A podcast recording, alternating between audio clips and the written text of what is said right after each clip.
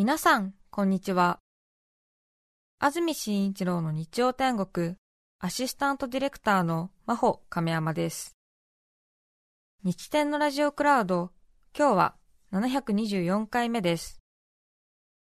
日曜朝10時からの本放送と合わせて、ぜひお楽しみください。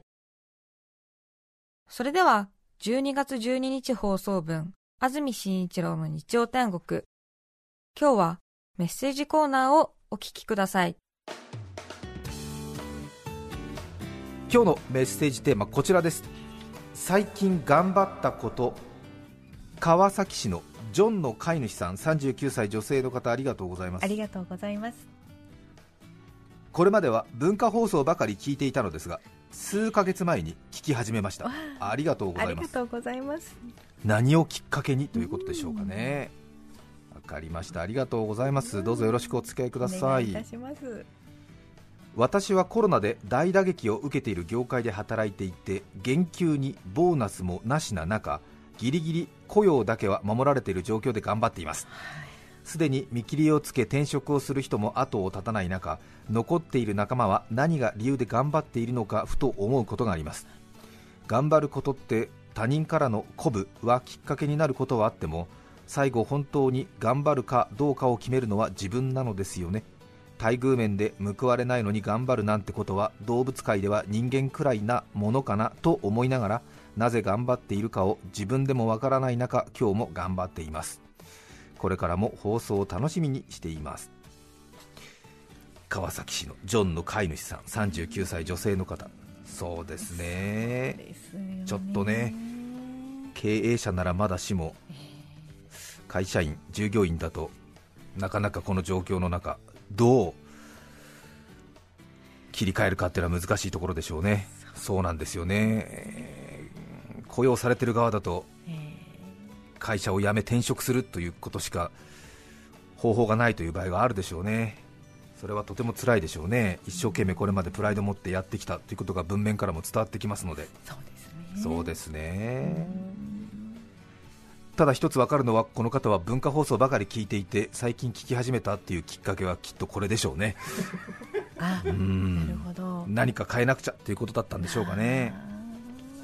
そうですか。なかなか簡単な言葉で励ますことはできませんけれども。そうですね。名古屋市のダー山田さん39歳女性の方ありがとうございます。ありがとうございます。30代の女性の方が続きますね。まあそういう世代だっていうことでしょうね。そかそうです。うん、そうですね。そうか。うんうん。あ違ったわ。これ息子さんの話だった。失礼しました。息子に頑張ったを言わせたくて頑張っています。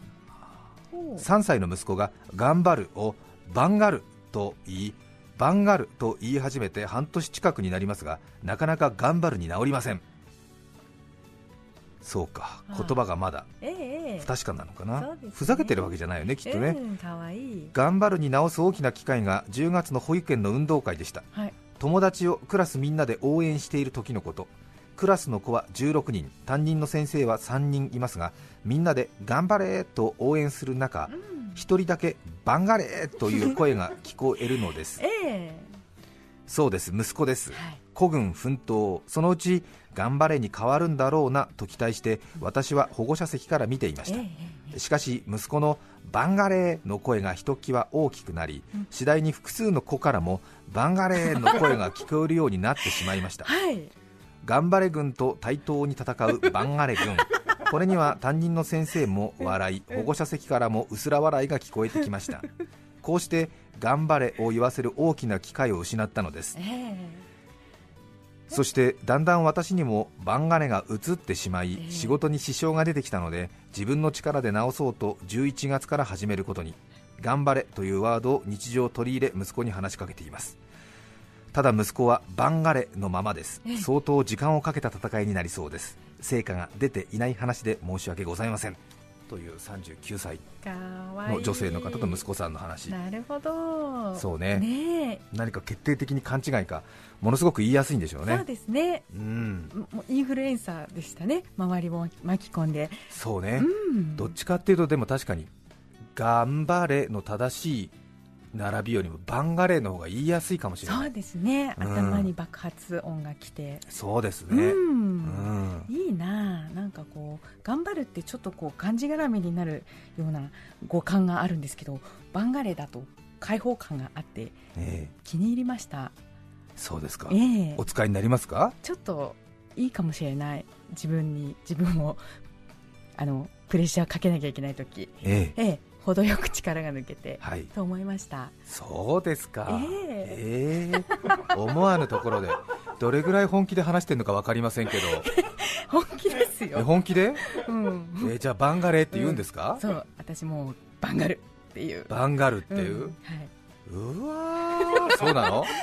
もし本当い、に。いいじゃない。いやいいですよ。やってください、えーいや。もし食器洗う。もう頑張る。あじゃないバンガル。バンガルなんて、うん。私バンガルはなんて。う わつぶやくぐらいいいじゃないーつぶやくぐらいね。そうね。そう。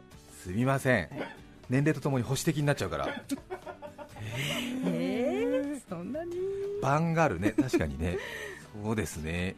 子供ってあれですもんね。唇を使うひらがなの発音の音の方が好きなのでどうしてもそうなりますもんね。破裂音とかって言ったりしますけどね。そうなんですよ。うん。ひらがなとか日本語の発音ってありますけども年齢とともに発音の得て増えてってのあるんですよね衝撃的なんですけど皆さん日本語の中で何行の発音が苦手ですかっていうと大体皆さん作業とかうん。他行とかえ言いますでしょう。ね。作業がきれいに発音できるようになるのって小学校4年生くらいからですから小学校3年生くらいまでは作業ってきれいに使えないんですよ。それぐらい難しいんですよね。日本語って。言われるとそうですよね。まあ単発的には使えますけども作業の続く言葉なんて大人でも苦手ですもんね。ね。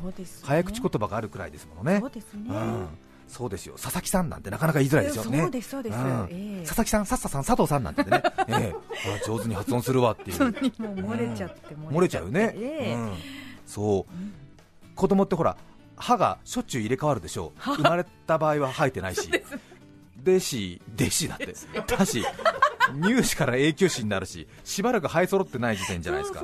で大人なんかが差し歯した入れ歯したってさしばらく慣れない慣れないって言ってる状態が子供の時続くわけですから。続きますね、ええ。せっかく慣れたのにみたいなね。せっかく歯の擦れる音慣れたのにと思ったらすぐ変わるわけじゃない。本当に日々口も大きくなるし。で年の半分ぐらいは歯ないしね。なんかね。どっスーかないよね。スースースーいっちゃっどってかがないやっぱり冷静に考えると難しいですよ。小学生に作業の発音きれいに求めちゃだめですよね。過酷なんですね。過酷ですよそれは。本当だ本当だ。うん。もうびっくりしちゃう。ね。え。で皆さんもご存知のようにそうするとあれですよね。唇っていうのは生まれてすぐもう備わってますから。えうん。でおっぱい飲むのに上手に唇使うっていうんで唇上手に使えるんでええ。唇を閉じて発音するひらがなの音っていうのが一番小さい子は得意なんですよね、ふんふん。だからパ行とかマ行とかですね。まあ馬行もそうですよね。ですね。ええ。でパパとかママなんてのは一番言いやすいからそこにお父さんお母さんを持ってきてますもんね。って話はしましたよね。あとは母音ですもんね。あいうえおも当然どこも使わないで言えるんで小さい子供に受ける商品名考えるとやっぱりそのパ行とかマ行とかねうん。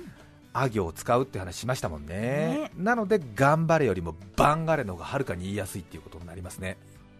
ねえなので子供に何か言わせたいなと思うと最初にちょっとね唇を閉じるような発音を持ってくるといいですね、うん。ええ。アンパンマンってのはもうだから最強ですからね、王道ですね、アンパンマンなんかもう歯いりませんからね。唇と喉さえあれば出ますからね、ええ。もう声帯もいらないくらいだね。素晴らしいでしょ。柳瀬隆で素晴らしい。本当だ、ええっていうことですよね。あとはだから子供のあれですよ商品名人気のあるものをね、え出していくとそこそこそういうものにたどり着きますよ。そんななかなかないですよ。ええ。うん、乳幼児最新設備審査みたいな。そういう名前は絶対ありませんから。あんまり具体的にいい名前出ませんで自分でもびっくりしましたけど。赤ちゃん本舗なんてめちゃめちゃ言いやすい。本舗ですから、本当ですね。言いやすいですよね、ええ最新設備審査差し捨て審査みたいな絶対ないですから。あと他行も言いづらいでしょ。下もねなかなかレロレロレロレロ難しいですから他行も難しいそうですよねあとだから小学館の雑誌もそうですもんね芽生えもう芽生え、うん、芽生えも歯なくて言えますよ芽生えマミーも言えますよマミーはまだあるんですかマミーめちゃめちゃ言いやすいですよねうんどうです？あもう集中力がなくなってますか？簡単。発音するの簡単。そうですね。バンガレバンカレー。ーバンガレーね。危なくても覚えちゃうと言いやすい方で定着しちゃいますからね。そうですそうですね。うん。ふざけてるとねそれが定着しちゃいますよ、そうですね、ええ。日常茶飯事っていう言葉ありますよね、あれふざけて日常茶飯事なんつってしばらく遊んでるともう茶飯事が残っちゃってあすごい大事な天皇陛下前にした時に間違っちゃうみたいなことありますからね。ー まずいですね。まずいことになりますよ本当に。一番大事な時いやもう本当に日常茶飯事でございまして。ふざけてますかってふざけてません覚え間違いです。気をつけたいところです。思います浦安市のフライングマミーさん47歳女性の方ありがとうございます。ありがとうございます。先日30年ぶりに英検を受けました。えー、すごい。おー30年ぶり。高校生以来、母さんも受けるからあなたたちも頑張りなさい。と高校生と中学生の息子2人の分も反強制的に申し込みをし約2ヶ月。気がつくと母親の私だけがムキになって真面目に勉強しました。あ偉いねまあ英語多分得意なんでしょうねきっとね。試験前日の夜受験票を見ながら持ち物チェック会場までの交通手段の確認。意外と早起きだなと一人あたふた。その後息子たちに怒り爆発。あ。あなたたち明日試験なのにいつになったら準備するの？お母さんだけ焦ってるんだけどちょっとのんきすぎない？俺たち試験あさってだからと息子。あれ明日は母さんだけか。ごめんごめん。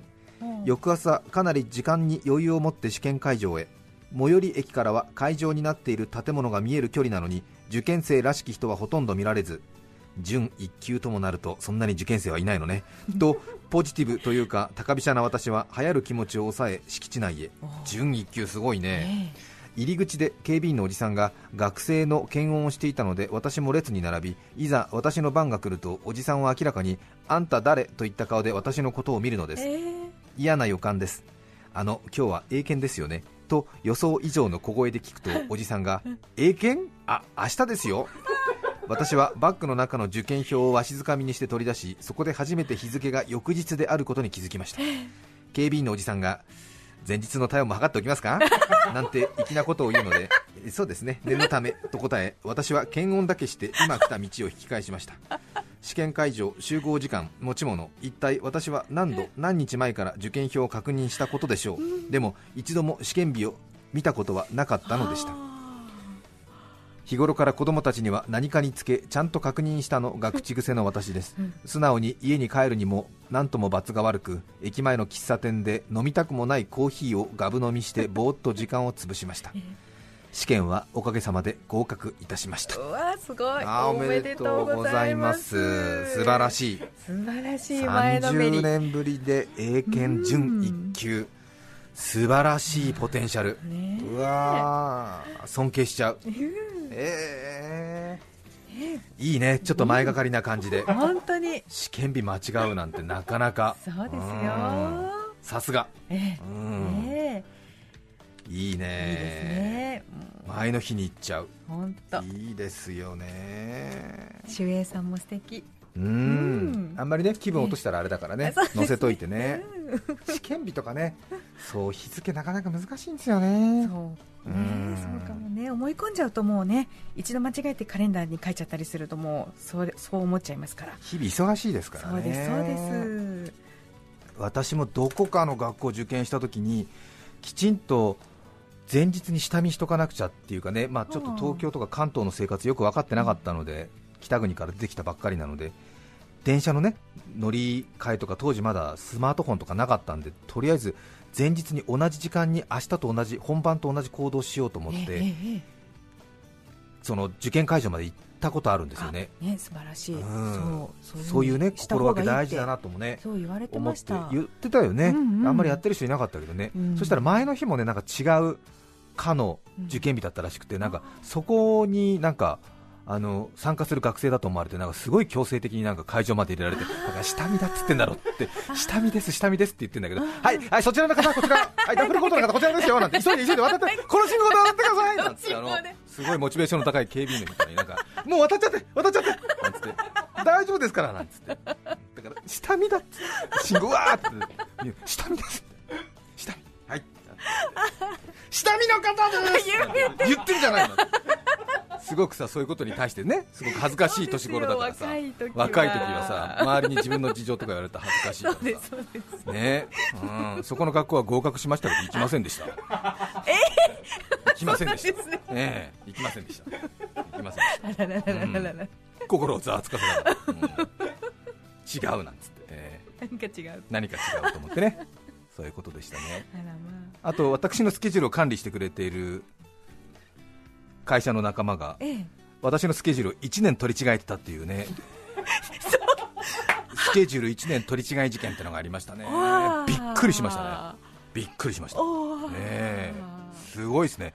1年日付取り違えてたんですよ。そういうことがあるんえだ、え。びっくりしまずいした。ぶん先の打診を今年のものと思って。過去にやった仕事をもう一度入れてましたねええびっくりしました。あれは去年かな一昨年かなコロナ禍が影響したんでしょうかね、まあ、あのそのスケジュールを管理する専門の仕事されてらっしゃる方いらっしゃるんですけどね、で私の携帯電話とかパソコンに何月何日、何々何時集合、何々こういう仕事の要件ですっていうのがバンってくるんですけどもね、ええなんかやった記憶あるなーなんて思ったんですけどね、うーんなんて思って、ええおかしいなと思ったんですよね、例えばだからその大泉洋さんと福岡でのロケ1日みたいなのがあって。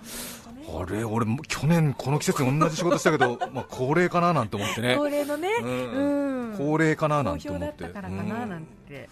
そしたら前日ぐらいにえーとさすがに何の連絡もないから私飛行機のチケット自分で買ったらいいんでしょうかっていう制作担当者に電話したら、え何のことでしょうかって言うからびっくりしちゃって。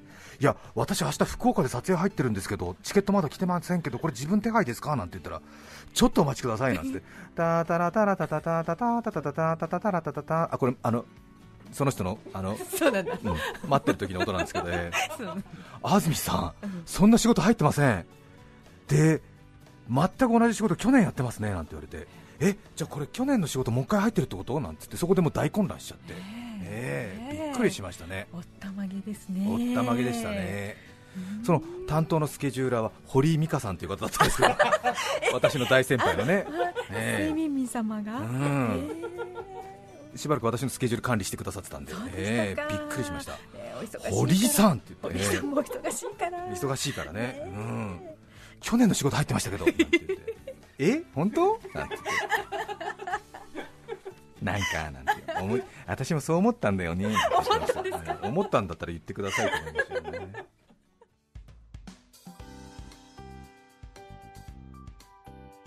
流山市のヘビさんありがとうございます3歳の息子さんがバンガルという話を聞き思わずメールしました。我が家もです。長男もバンガル派でとりわけ恥ずかしい経験もなく可愛いのでそのまま言わせていました、うんうん。親である私や主人もバンガルを面白がって使用し以来10年その習慣が抜けません。長男はもう13歳。そんな両親を横目にきちんと頑張ると訂正し始めています。子供は放っておいても治るので大人の二次被害に注意しましょうそうね。本当そうなんですよね。うん。鮮やかに見捨てていきますからね。そうですよね。最初合わせてたらね なんかね。うん。そうだよね。うんわかるわかる。わかるわかる、うん、ちいちゃんはチョコレート好きだもんね、チョコレート買ってあげるね、私もう嫌いですけどいついつから？みたいな、そんみたいななことばっかり、うん、そんなことばっかりだよね、うん。やめてくれよみたいな、俺ももともとそんな好きじゃないよみたいな、合わせてたんだよ、人の気持ちって変わるからねなんて、そうですね、ちいちゃん、ありがとうございます。富山市の雪のママンさん41歳女性の方ありがとうございます。ありがとうございます。今回のテーマで一番に頭に浮かんだのは小3の娘のクラスメイトのとあるお家の人です。はい。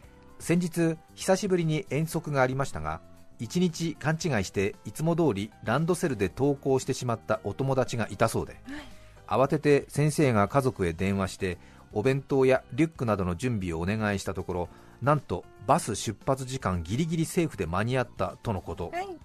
すごいね、はい。それはすごいねと感動する私に、はい。その子お弁当もすごく豪華だったんだ。いろいろ入って美味しそうだったというのでなお驚きました。ちなみに集団登校で学校に着くのが7時45分でバスの出発が8時15分だったと思います30分でそんな準備ができるんだ。それはもしやお父さんのお弁当じゃなかったのかと子供に聞いても違う。子供の遠足にぴったりな素晴らしいお弁当だった とはっきり言うのでいつかその方と事の顛末を話してみたいと思います。本当ですね。えー、30分でそんな子供の遠足のお弁当準備できるの？えすごいね。え。あらあら聞いてみたい。ぜひ藤沢市の火の玉ボーイさん64歳男性の方。ありがとうございます先日会社から帰宅するとテーブルの上に何かピンク色の布のようなものが置いてありました。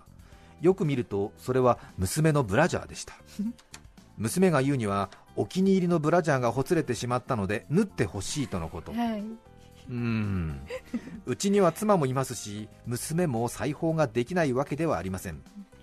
ただ我が家では細かい作業はお父さんという不分率があるようで先日も妻からイヤリングの修理を頼まれて直したばかりでした。私は娘のブラジャーの細かい部分を夜なべして丁寧に縫っていき30分ほどかけて元通りに復活させました。娘のブラジャーを父親が縫っている姿に少し違和感があります。が妻も娘も喜んでくれているのでこれでいいのだと思っています。素晴らしいですね。火の玉ボーイさん。素晴らしい。いいお父さんだね。本当ですうん。ねもう娘さんは別にそのお父さんにこれをお願いするとかいう瞬順はないね、多分ね、そうでもうすねあこれお父さんだ。みたいな、これはお父さん案件だと思ってすぐね、機械的に機ね械的にね、うん、お父さんとしてはね、うんいろいろ思うところあるかもしれませんね。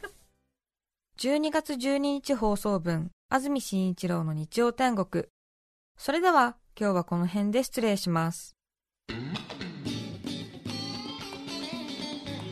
安住紳一郎の日曜天国人を呪わば穴二つ冬服出したら穴三つお聞きの放送は TBS ラジオ FM905 AM954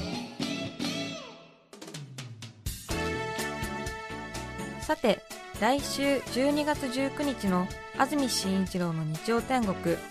メッセージテーマは、失敗した話。ゲストは、伝説のジェンダー越え、吉野ママこと、吉野敏夫さんです。それでは、来週も日曜朝10時、TBS ラジオでお会いしましょう。さようなら。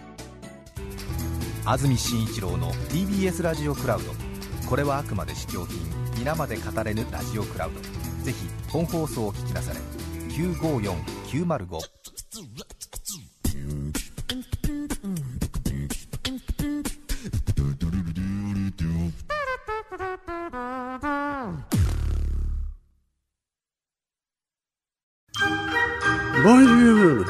三輪明宏です。ポッドキャスト番組三輪明宏のバラ色の人生。配信は毎週日曜日と水曜日です。忘れないでね。忘れないでね。でんでん。